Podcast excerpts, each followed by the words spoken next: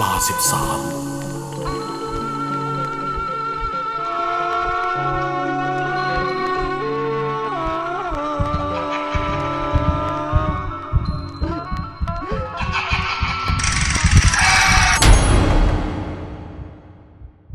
อาถรรพ์ขี้เท่าป้ายตา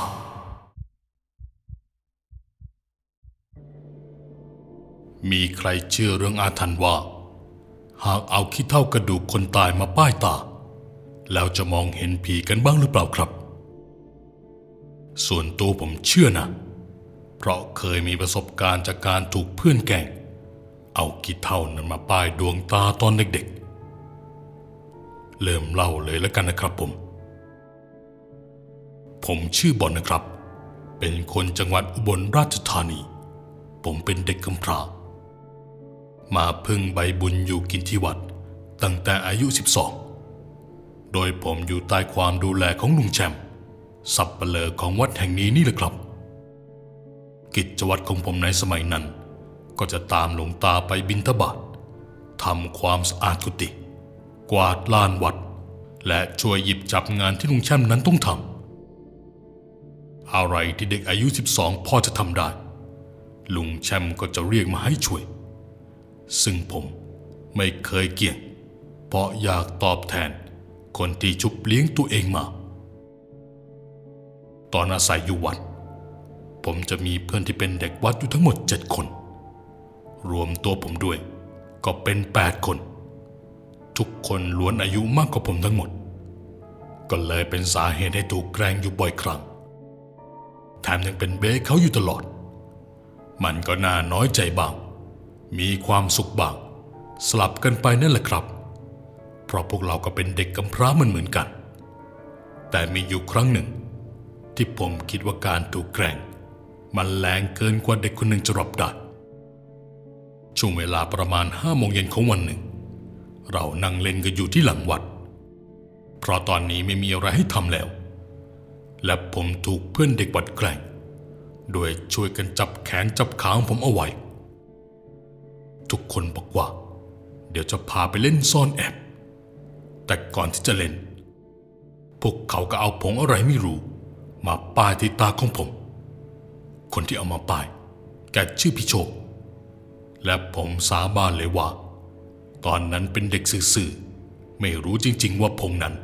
คือเท่ากระดูกคนตายพอเขาเอามาป้ายดวงตาของผมเสร็จ ก็ปล่อยตัวผมให้เป็นอิสระ และบอกเราจะเล่นซ่อนหากัน ให้ผมเป็นคนหา แล้วเพื่อนจะไปสอด ตกลงกันเสร็จสับว่า เดี๋ยวจะไปซ่อนกระถางหลังวัด ซึ่งเป็นโกดังค้าไม้ที่ถูกทิ้งร้านไปนานแล้ว จะได้ไม่ต้องมีใครมาไล่ด้วยความที่อยากเล่นเป็นทุนเดิม จึงยอมปิดตานับหนึ่งถึงสามสิบและเล่นเกมที่ว่านั้นในทันที พอเปิดตาออก ผมก็วิ่งออกจากหลังวัด ตรงไปที่โกดัง เห็นหลังไวๆของเด็กผู้ชาย ใส่เสื้อบอลสีฟ้า คุณคุณว่าน่าจะเป็นเสื้อตัวเดียวที่พี่นัดใส่ เด็กนั่นเพิ่งวิ่งเข้าไปในโกดัง ก็นับตั้งนานแล้วนะทำไมพี่นัดถึงเพิ่งเข้าไปสอน ผมพึมพำอยู่ในใจ พร้อมบอกกับตัวเองว่า แบบนี้ก็หวานหมูเลยสิ แต่พอผมเข้าไป ก็เดินตามหาพวกเขาอยู่เป็นนานสองนานจำไม่ได้ว่าผ่านไปกี่นาที แต่ความรู้สึกมันชักจะแปลกๆแล้ว เพราะผมไม่เจอใครเลย เป็นไปได้เหรอ โกดังก็มีจุดให้ซ่อนแค่นี้ และก่อนเข้ามาในนี้ ผมมั่นใจว่า คนที่ผมจะโป้งแปะได้คนแรก ต้องเป็นพี่นัทแต่ตอนนี้มันดันไม่เจอใครเลยครับ มันใจว่าเดินหาทุกซอกทุกมุมแล้ว แต่มันก็มีอยู่ที่ซ่อนที่หนึ่ง ที่ผมคิดว่าเจอแล้วแหละ คนนี้น่าจะเป็นพี่นัทเพราะสังเกตเห็นขาของเด็กคนหนึ่งนั่งยองๆจำได้ว่าใส่รองเท้าผ้าใบสีขาวมันหมนๆและตอนนั้นผมเข้าใจว่า เด็กคนนั้นก็คือพี่นัท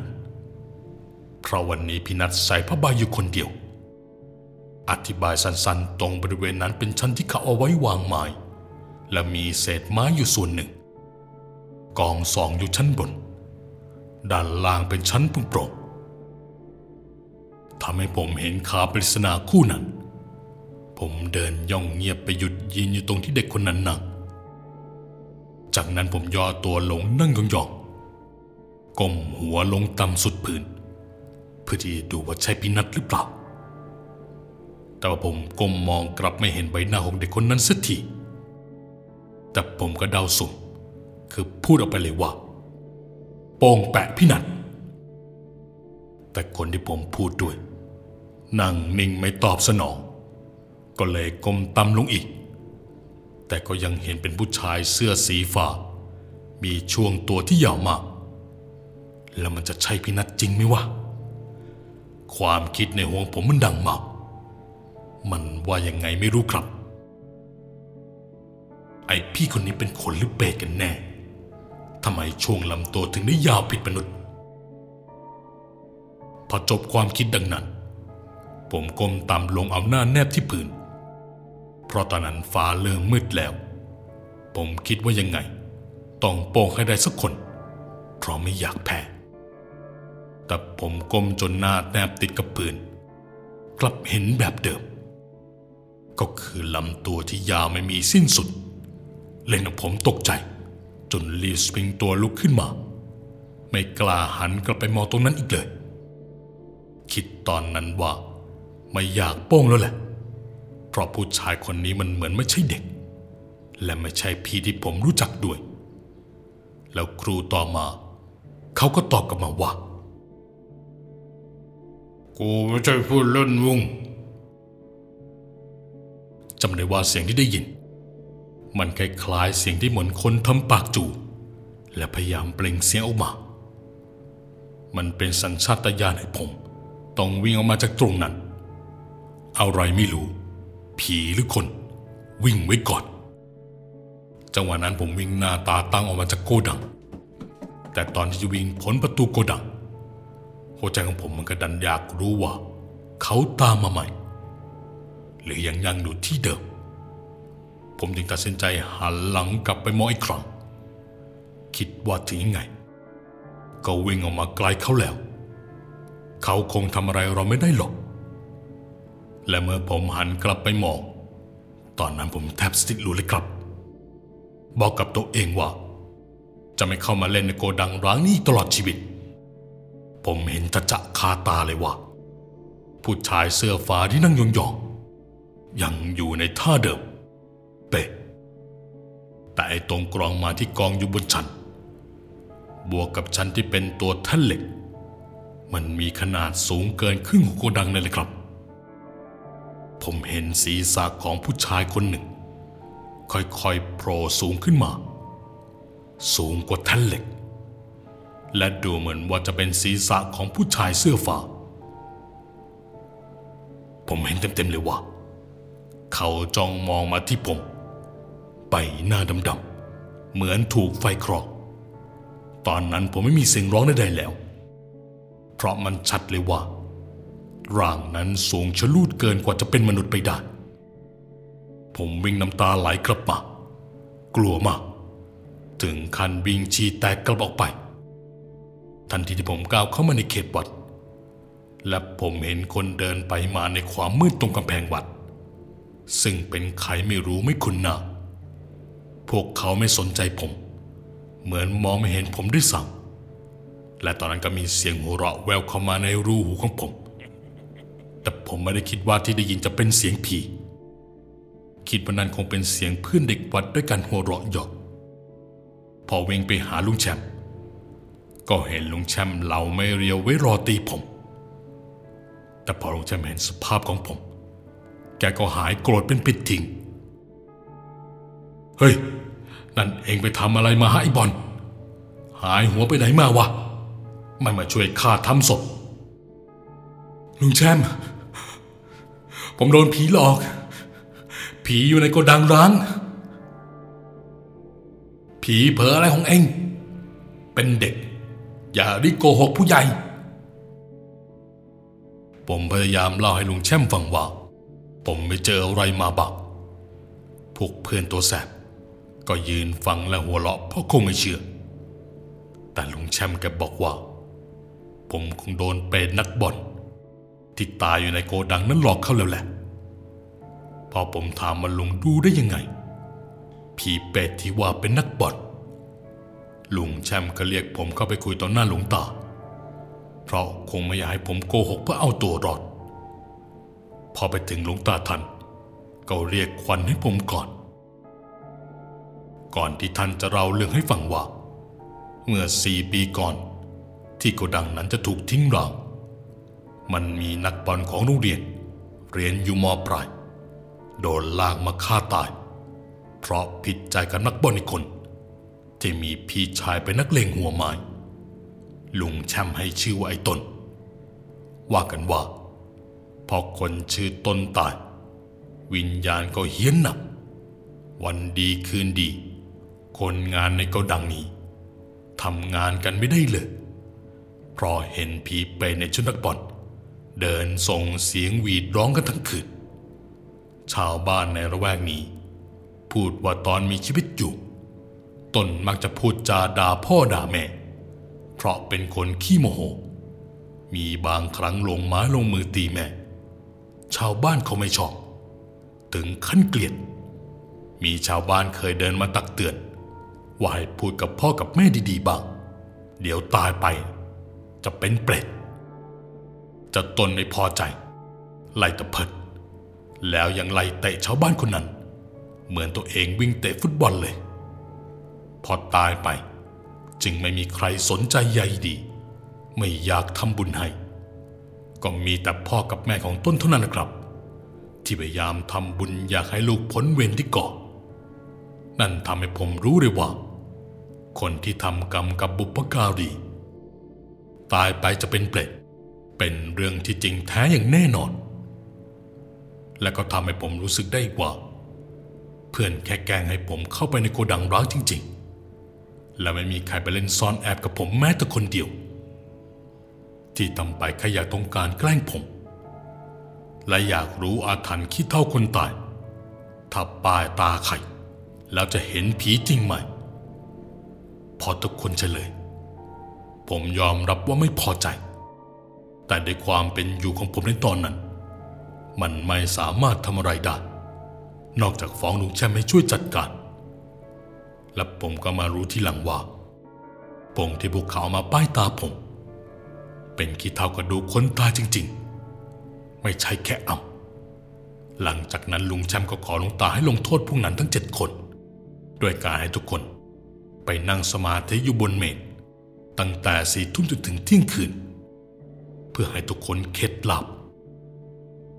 และในคืนนั้นเอง ผมเข้านอนตั้งแต่หัวค่ำ